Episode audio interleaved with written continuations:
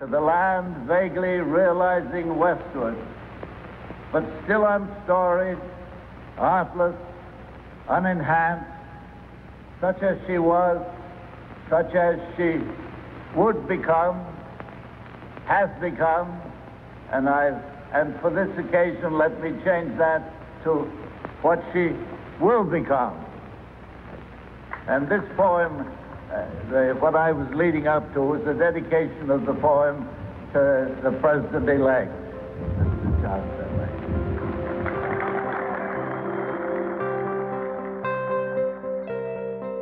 Welcome to 10 Minutes on Democracy. That moment of democracy inspiration was Robert Frost, the first poet to ever speak at the inauguration of a president, reciting the gift outright from memory at JFK's inauguration when the glare of the sun prevented him from reading the poem Dedication, which he'd written specially for the occasion. I'm Jason Franklin, Senior Advisor at One for Democracy, and today is Tuesday, September 21st. Moving from 1961 to today, let's talk about the latest developments on the For the People Act, the latest developments on abortion and immigration rights, and Republican efforts to continue state level investigations of the 2020 election results. So, first, last Tuesday, Senate Democrats announced their new compromise version of the For the People Act, which they're calling the Freedom to Vote Act. It's largely aligned with the For the People Act, and in the last few days, voting rights advocates across the board have analyzed this new bill and by and large noted that it's surprisingly good. While compromises often take out major pieces, and there were a lot of fears that we'd get a very watered down bill in this compromise, the new bill retains minimum requirements for how states run federal elections and would consequently roll back many of the Republicans' latest disenfranchisement schemes, especially around vote by mail, preventing frivolous challenges to voter qualifications, and placing pretty reasonable restrictions on poll watching to reduce intimidation. It expands voter registration, ensures a minimum length of time for early voting, and creates a nationwide right to vote by mail particularly significant and timely given that the race to draw maps has really begun in earnest this month. It also imposes new standards prohibiting partisan gerrymandering and explicitly ensures that maps for the next election must pass these standards. More technical but important, democracy attorneys and civil rights litigators have also been talking about one small but major improvement over the For the People Act in this new bill its judicial review provisions.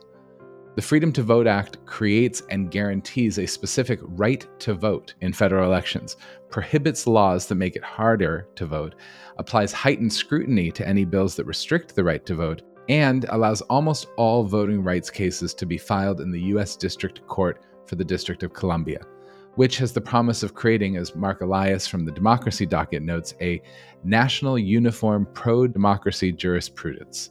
So, something that will have a big impact long term on protecting and litigating voting rights. While this is all good news, I will just keep mentioning the big question remains is can this bill get passed? Many democracy advocates are arguing that Manchin would not have expended so much time and so much political capital on, on crafting this compromise if he didn't intend for it to get passed. He said now that he aims to find Republican co sponsors, but zero Republicans have stepped up, and McConnell instantly shot down the new bill when it was announced. So, bottom line, we're back to looking for an exemption for democracy rules to the filibuster, or a fundamental redesign of the filibuster that would slow but not block majority votes. Ideas like reducing the filibuster to 55 instead of 60 have been floated, but honestly, they're non starters. In the current moment, we're as likely to find 10 as we are to find five Republicans in the Senate to protect voting rights.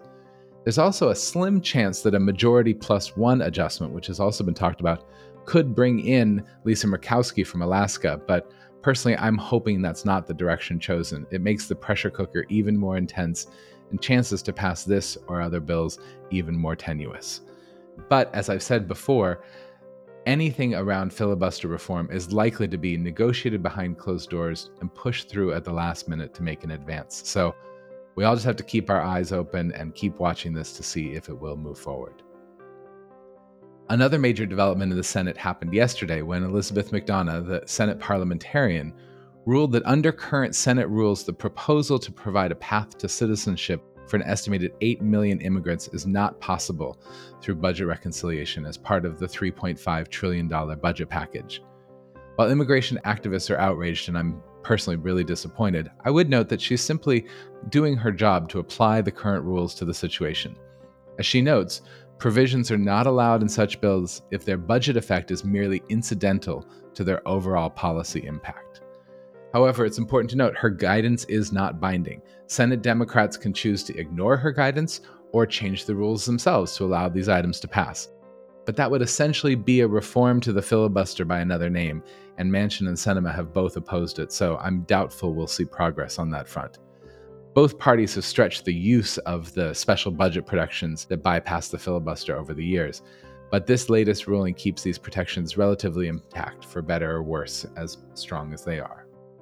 So, moving from the US Senate down to the states, sham reviews of the 2020 elections, reminiscent of the Cyber Ninja investigation in Arizona that's now four months overdue in producing a report, which everyone expects will fail to find any significant fraud except if they engage in distortions.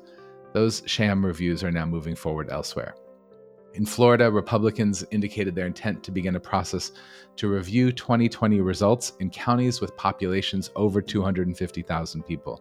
This is troubling both because of the continuation of the big lie, but also, as I've been talking about before, another example of trying to use a population basis to justify targeted voter suppression. It's an end run around prohibited race or partisan based restrictions, something to keep an eye out for as the kind of continued attempts to rig who gets to vote and how we treat people in voting. And in Pennsylvania, subpoenas by the Senate Intergovernmental Operations Committee are going out to several large counties to investigate their counts as well, without any evidence for why this needs to happen. For those wondering why this energy is continuing, why are even establishment Republicans still continuing these in- investigations, look no farther than Trump's endorsements. State leaders are worried that if they don't advance these efforts, Trump will endorse outsiders who do, as he did just this week in Michigan. He endorsed Kalamazoo attorney Matthew DePerno on Thursday. Matthew DePerno led the lawsuit claiming election fraud in the small and already heavily Republican Antrim County in Michigan. His lawsuit was dismissed in May because an election audit had already been performed there. And in June, DePerno was blasted by Republican led state Senate committee that reviewed the 2020 election for potential fraud and called DePerno's claims demonstrably false and based on misleading information and illogical conclusions. Now, establishment Republicans in Michigan are worried their candidate for Attorney General won't even enter the race, and this could end up with a far right and poorly supported candidate to go up against the generally popular Democratic Attorney General Dana Nessel next year and lead a Republican to lose. So, the ongoing dynamic of Trump's power and Trump's focus on 2020 election fraud, despite no evidence, is continuing to power this kind of shift and even questions around who will be up as candidates locally. And speaking of elections, in Virginia, early voting began last Friday in the most significant off cycle elections before the midterms.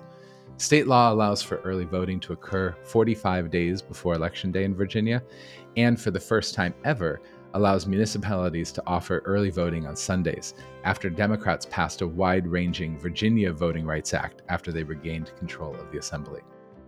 While polls are showing closer than expected margins right now, all eyes will be on the election results in November as they were on the California recall last week. If Democrats from the governorship to the assembly blow out Republicans, as Newsom did in the California recall, it'll be a good sign that polls are understating resistance to Trumpist Republican candidates. But if they're close, or worse, if Democrats lose, expect panicked calls for major investment. But as I mentioned earlier, the elections in places like Virginia and California also need to be taken with a grain of salt. They don't take place in the context of massive new voting rights restrictions, like those passed in Georgia and Texas. In fact, California and Virginia have both strengthened the right to vote and made it easier to vote. So even if Democrats do well, we can still see negative trends next year because of disenfranchisement if Freedom to Vote Act does not pass federally. Lastly, when we look kind of forward, I want to just lift up the fact the U.S. Supreme Court will hear challenges to Mississippi's 15 week abortion ban on December 1st.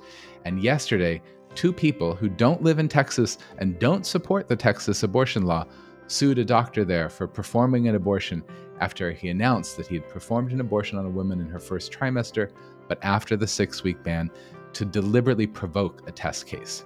Remember, the new law in Texas allows private citizens to sue anyone they believed helped a woman get an abortion and awards them at least $10,000 for a successful lawsuit.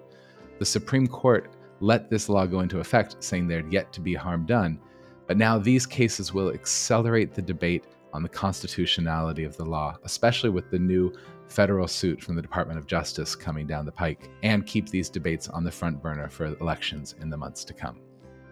Thanks for joining me to hear a quick review of the key issues this week. I'm Jason Franklin. It's Tuesday, September 21st, and thanks for listening to 10 Minutes on Democracy.